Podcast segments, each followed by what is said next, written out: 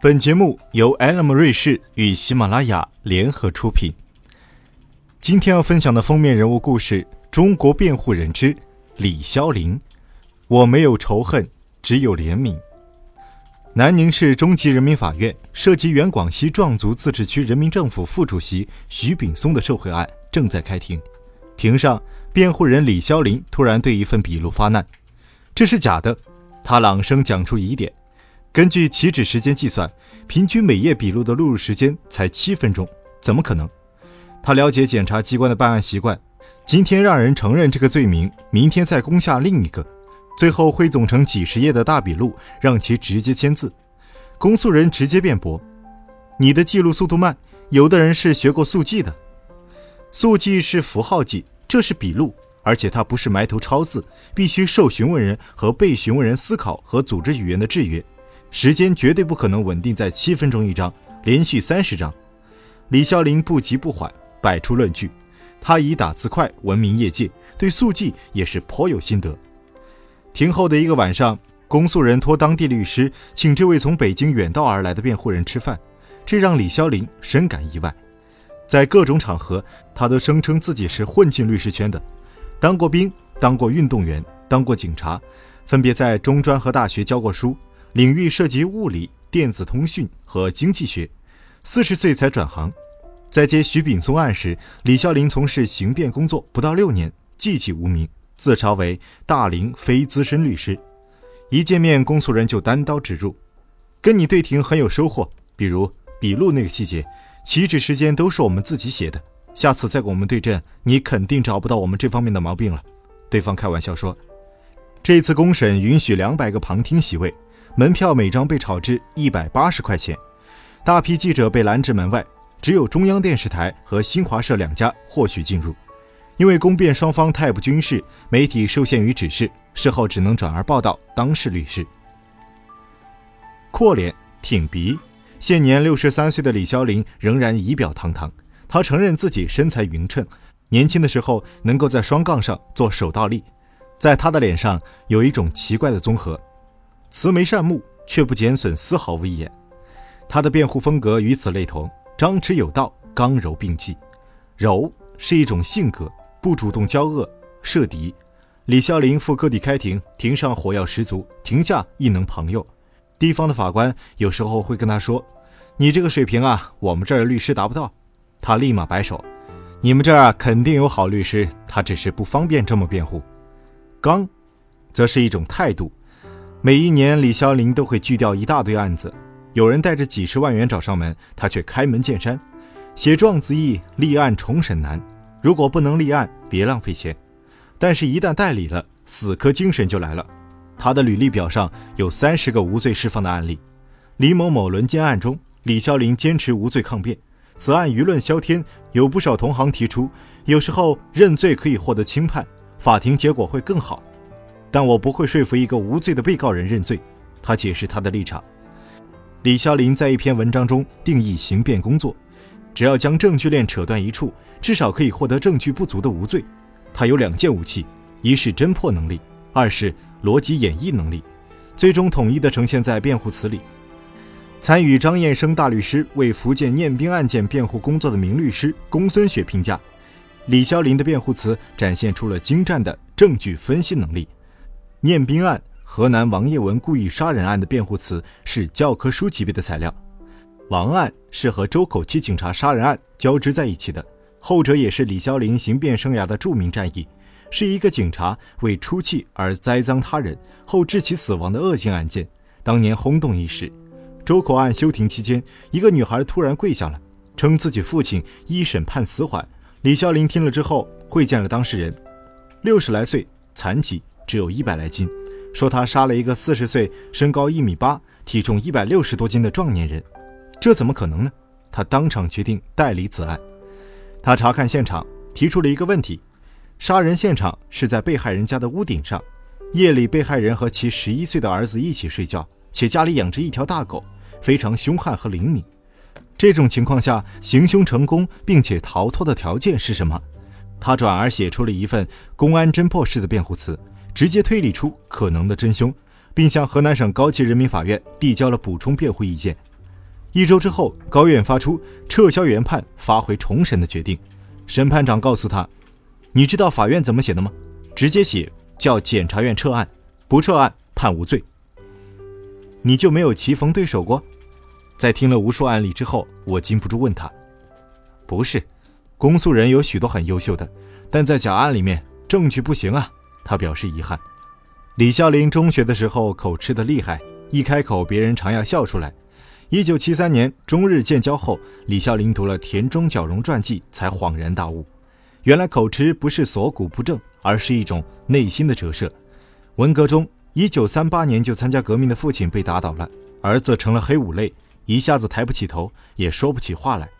二十八岁自学，他读到人的权利和义务要相等，不能有绝对的权利和绝对的义务，内心不由得惊呼了起来，法这个东西太好了。很长一段时间，新中国是一片法的真空。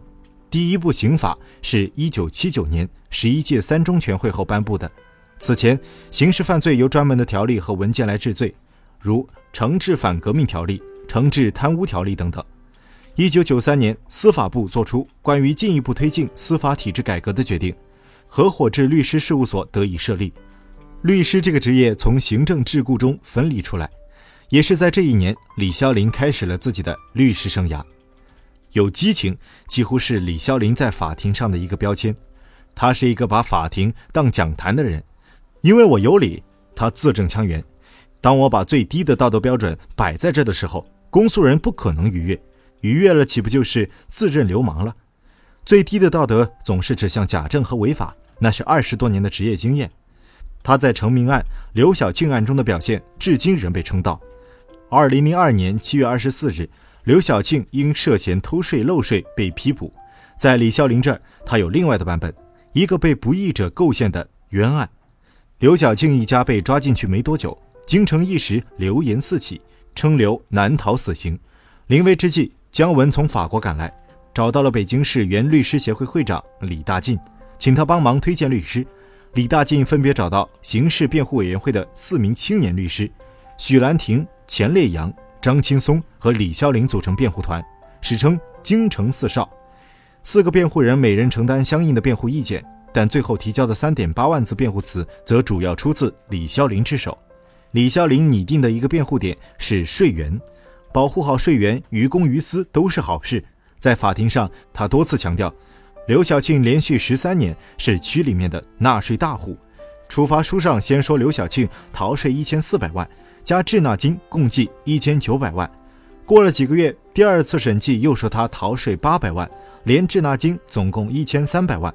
我有必要在法庭提醒，连专业稽查部门都能够出现一倍以上的误差，怎么能够要求普通纳税人精通纳税知识呢？在税务机关不仅有收缴纳税的权利，还有指导纳税的义务。六年以来，税务局有指导刘晓庆文化公司如何纳税过吗？他慷慨激词。他指出证据的荒谬，在一份取证自天南地北各家公司的材料中，证人们居然在一字不差的打印件上分别签名，这叫什么取证呢？他至今仍气愤难平。在很多案件中，你不能讲政治，要讲常识。他继而归总大案要案的辩护技巧。二零零三年八月十六日，在秦城经历四百余天后，刘晓庆被取保候审，且在最后的庭审阶段没有列入被告人名单。在我受难时，帮过我的人都是我的朋友，而你是可以做终身朋友的人。在看完李孝林写好的公司辩护词后，刘晓庆发短信给他，我就是这么成名的。谈及职业生涯的高光时刻，李孝林一脸平静，随即清了清嗓子。律师啊，常常是靠一个明案或是抵抗了一个特别坏的案子，然后就被报道了和关注了。他轻描淡写，名律师的好处就是可以接一些高危案件，更有底气的不让步。李孝林代理过多起黑社会组织犯罪案，圈内甚至开玩笑称他为黑社会政委。他给法律系学生们传授黑社会辩护技巧，演讲词打印出厚厚一册，因为太过鲜血淋漓，后来被通知不让讲了。他抗议，新的律师不知道水深，那不就栽进去了吗？作为晚辈，公孙雪最叹服李孝林的是他稳定的情绪，一种在刑辩律师中少有的从容和乐观。每当我们因案件不堪重要时，他的精神仍然是饱满的，而他这种情绪也会感染我们。他回忆每一次与李孝林讨论念兵案的细节。当时李孝林受跟踪了该案七年的律师张燕生之邀进行法律援助。这个经常身处漩涡，偶尔招致不明真相者谩骂的刑辩律师几乎不会生气。他的处事原则是不记仇、不欠情，与人为善，心怀怜悯。他曾经当过警察，但从未到过枪毙现场。做了律师是坚定的废除死刑主张者。他看到警察暴打一个人，没有仇恨，只有怜悯。顿悟也是刹那间的。一九七五、一九七六年的某一天，他突然能够爱所有人，怜悯自己的敌人，厌恶杀戮。十年之后，有人问他是不是信基督，他立马否定。我从小在部队长大，受阶级斗争教育，接触不到这些文化。他不明所以，但每念及此仍激动不已。也许是某种神迹，曾经困扰李孝林数年的乙肝奥抗在二零零二年突然转阴了。医生说，恭喜你永久告别乙肝了，一两千人里有一人转阴了，给你轮上了。母亲认为儿子老为受苦的人讲话，这是积德了。很多律师觉得这个案子怎么简单怎么做，反正收了律师费。而张燕生这样的律师是一定要维护当事人合法权益，甚至可以让渡一部分自己的权益。我们这帮律师啊，不是很多，只能这么说。他声音罕见地低沉了下来。但名律师办案也并非一路绿灯，有几次他也需要开车时四处观察，不能老走一条路。作为一种策略，他会把权力的滥用单独写入辩护词，当庭提交。如果我和他有不同意见，一定会公开化，公开之后就自由评判，这是高明之举。李孝林的辩护词以长著称，一般以万字计。在重庆打黑案中的周祖云案是 七点八 万字，是他迄今写过的最长辩护词。千年的案卷会说话，他总是觉得有些案子啊，证据链处处破碎，也难有转圜之地，但就是被冤死也要死得清楚啊。李孝林已经六十三岁了，已经办理了退休手续。他闲暇的时候最爱摆弄照相机，对各种镜头型号了如指掌。他已经不太爱接打黑案，工作量太大，责任也太大。但就在这位大律师面临功成名就、荣誉退休之时，李某某案闯了进来，成为他二十多年来最具张力的一次辩护。他说，接这个案子是深思熟虑了的，但更多的恐怕要到以后才能说。临末了，他突然说，看过《辩护人》吗？这部上映于二零一三年，以韩国前总统卢武铉为原型的电影，曾经在中国刑辩律师圈投下了长长的影子。有些案子将来一定会翻得很漂亮。说这话时，李孝林眼里闪出光亮。好，今天的封面人物故事分享之中国辩护人李孝林就到这里，我们下期再会。